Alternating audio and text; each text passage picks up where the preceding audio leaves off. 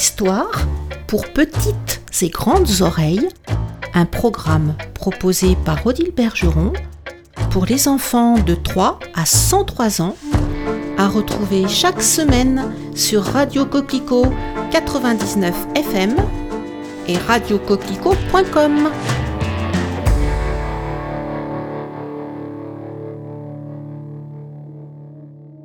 Tom Yangerer est un artiste prolifique et militant.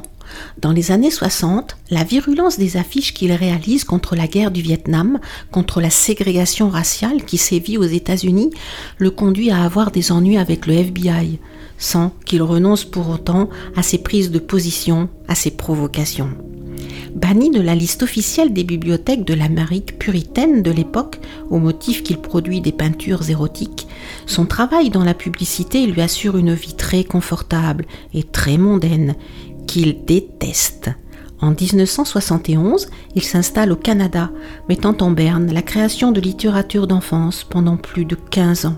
L'année 1976 consacre son retour définitif en Europe. Il choisit de s'établir dans la patrie de son épouse, l'Irlande, à qui il rend hommage dans son ultime album, Le Maître des Brumes. Parmi les nombreuses distinctions qui jallinent sa carrière, citons le prestigieux prix Hans Christian Andersen, le Nobel de la littérature jeunesse. Au fil du temps, l'évolution de l'illustration, de l'écriture est perceptible. Le trait devient plus léger, les teintes plus vives, le verbe plus satirique il se dégage de l'ensemble une cohérence induite par un subtil mélange de cultures. On y retrouve tour à tour l'héritage des peintres flamands, tels Bruegel l'Ancien, lequel trouve écho dans des narrations gargantuesques de Rabelais et de ses géants.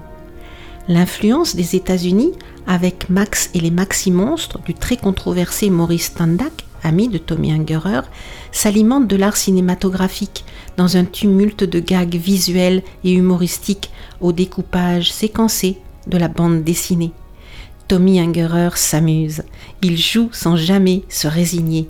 S'inspirant des estampes japonaises, paraît en 2000 Le Nuage Bleu, véritable hymne à la paix, dont la sobriété de conception livre une épure empreinte de poésie.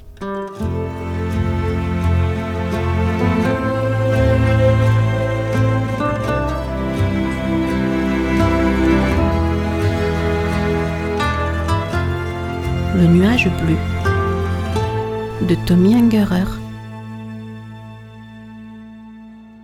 Il était une fois un petit nuage bleu.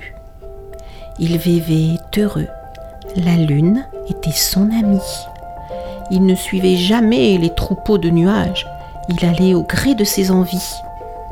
Par mauvais temps, il refusait de se laisser pleuvoir. Et pendant les orages, il se moquait des autres nuages qui essayaient de le foudroyer de leurs éclairs. Les cerfs-volants qui le traversaient ressortaient tout bleus. Les oiseaux aussi. Et même les avions. Comme il ne pleuvait pas, le nuage bleu devenait de plus en plus gros. Curieux de voir le monde, il entreprit un voyage bleuissant tout sur son passage, le sommet des montagnes et la pointe des gratte-ciel. Il devint très célèbre. Son arrivée, son passage était annoncé dans les journaux et à la télévision. Il était très à la mode. Certains voyaient en lui un messager de l'inconnu. Il fut bientôt vénéré. Un jour, Tandis qu'il folottait paisiblement dans l'espace, il vit monter devant lui un gros nuage de fumée noire. Intrigué, il s'approcha et découvrit une ville qui brûlait. Il s'approcha, plus près encore. Ce n'était que carnage et pillage. Les blancs tuaient les noirs, les noirs assassinaient les jaunes, les jaunes trucidaient les rouges, et les rouges exécutaient les blancs. Horrifié par tant de violence, le nuage bleu prit une grande décision. Pour éteindre le brasier, il se laissa pleuvoir à verse. Ce fut un déluge bleu. Il se vida jusqu'à la dernière goutte disparut. La verse avait éteint le feu et tout coloré en bleu. Maintenant, tout le monde était de la même couleur. La paix fut instantanée et on fit la fête. Une nouvelle ville émergea des ruines, une ville dont les bâtiments étaient peints en bleu, en souvenir du nuage bleu qui s'était sacrifié. Nuage Bleuville. C'était le nuage bleu de Tommy Ungerer.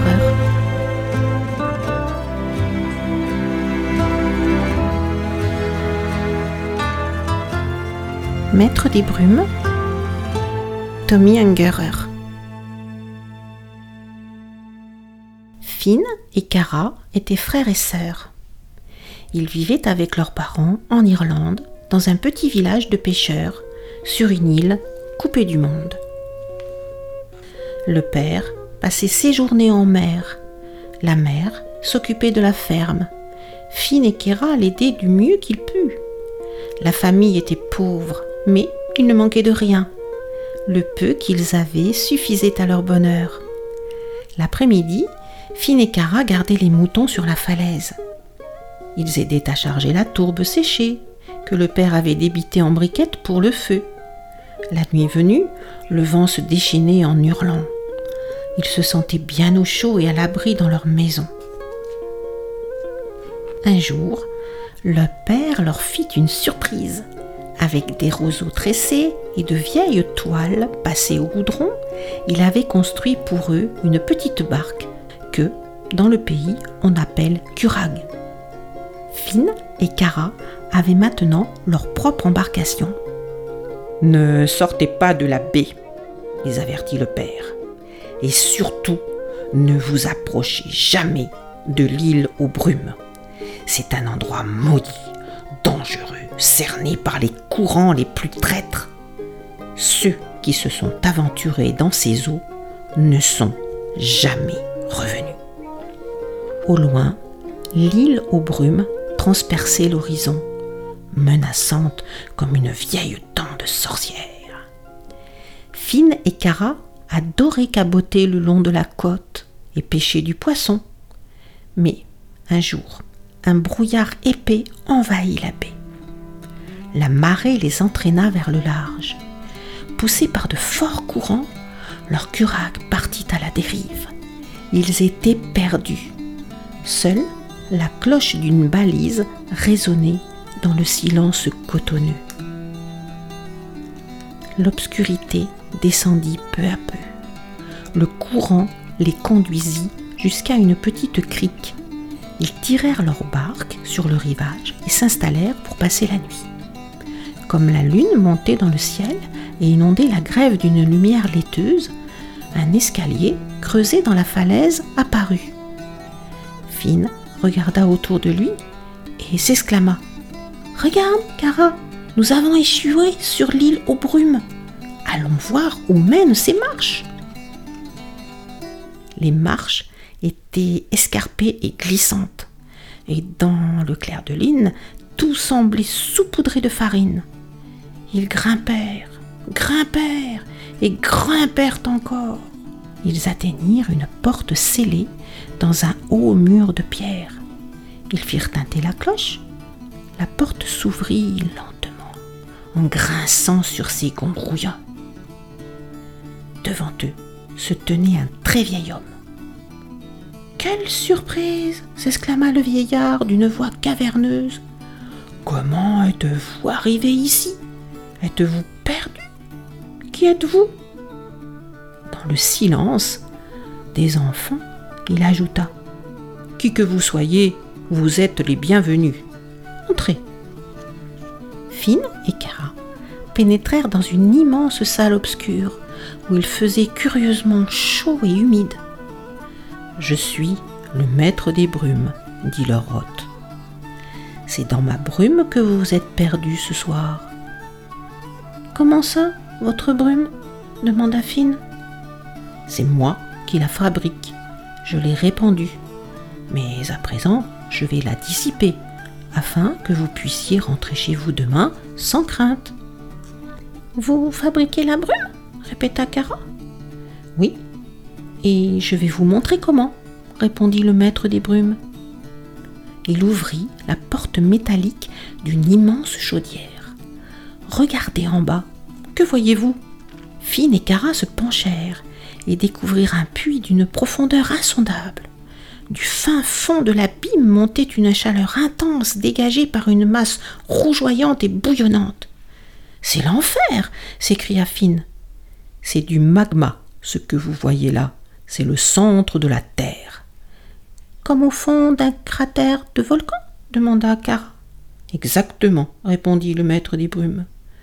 Vous voyez, quand j'ouvre cette valve, l'eau de mer se déverse sur la lave.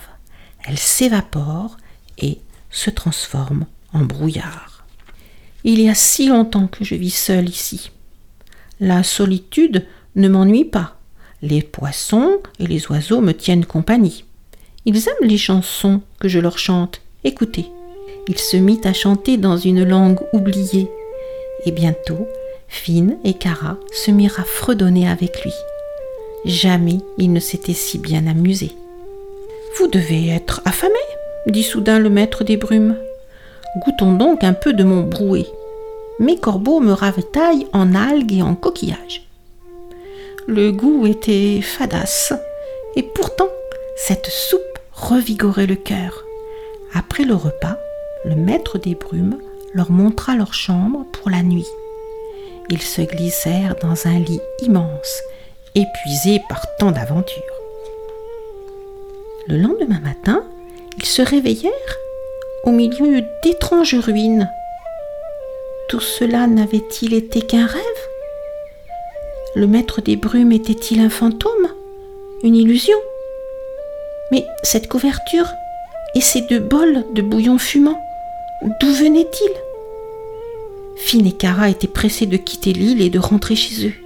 Ils n'avaient pas le temps pour se poser des questions sans réponse. Comme le maître des brumes le leur avait prédit, le brouillard s'était levé. Ils partirent dans leur curag. Les courants qui s'étaient inversés les poussèrent gentiment vers leur île. Le maître des brumes contrôlait la brume, mais ni les flots, ni le vent. Soudain, Fine et Cara se trouvèrent pris dans une violente tempête. Des vagues déchaînées le secouaient en tous sens.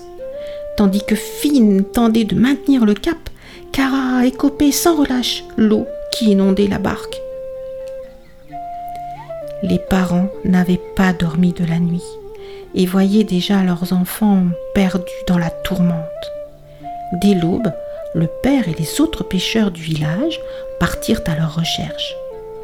Leur curag, plus grand et plus stable, était capable de faire face aux éléments déchaînés.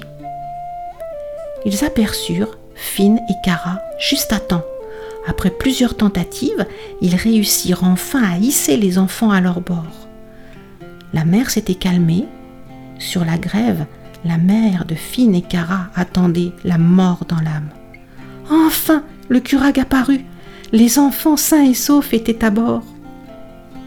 Ce soir-là, tous les voisins se réunirent dans le pub du village pour célébrer le retour de nos jeunes héros. Bien que personne ne fût encore jamais revenu de l'île aux brumes, aucun des villageois ne crut ce que Finn et Cara racontaient. Le maître des brumes Une fantaisie mais nous avons la preuve. Les bols et la couverture sont toujours là-bas, dans les ruines, insistèrent Finn et Cara. Personne n'eut le courage d'aller vérifier. Les enfants, c'est connu, racontent n'importe quoi. Un soir, bien des semaines plus tard, toute la famille était en train de dîner. Cara trouva un cheveu dans sa soupe. Elle tira, tira. Tiens, le maître des brumes, chuchota-t-elle à Fine. Leurs parents ne surent jamais ce qui faisait pouffer de rire leurs deux enfants. C'était Maître des brumes de Tommy Ungerer. C'était Histoire pour les petites et grandes oreilles un programme proposé par Odile Bergeron pour les enfants de 3 à 103 ans, à retrouver chaque semaine sur Radio Coquelicot 99 FM et radiocoquelicot.com.